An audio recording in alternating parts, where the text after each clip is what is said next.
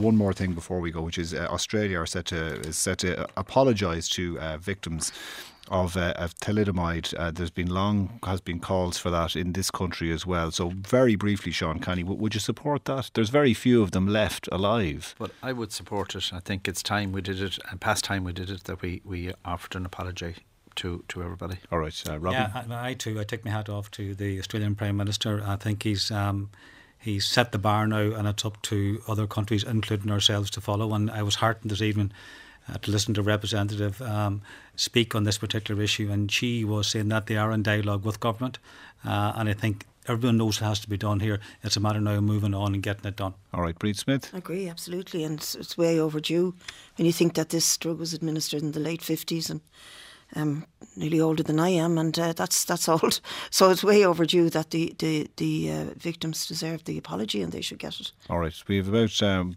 Christina. Does, as I say, with the the victims of, of yeah. this in, in Ireland feel the government is, or successive governments have been simply waiting for them to die out. Yeah, I think most people listening will be actually shocked to discover that apology hasn't been given mm-hmm. by now. It's been discussed um, for many years about what exactly happened, and particularly uh, Ireland's late um, movement on some of those warnings. And I think it's, as as Bríd said, long overdue.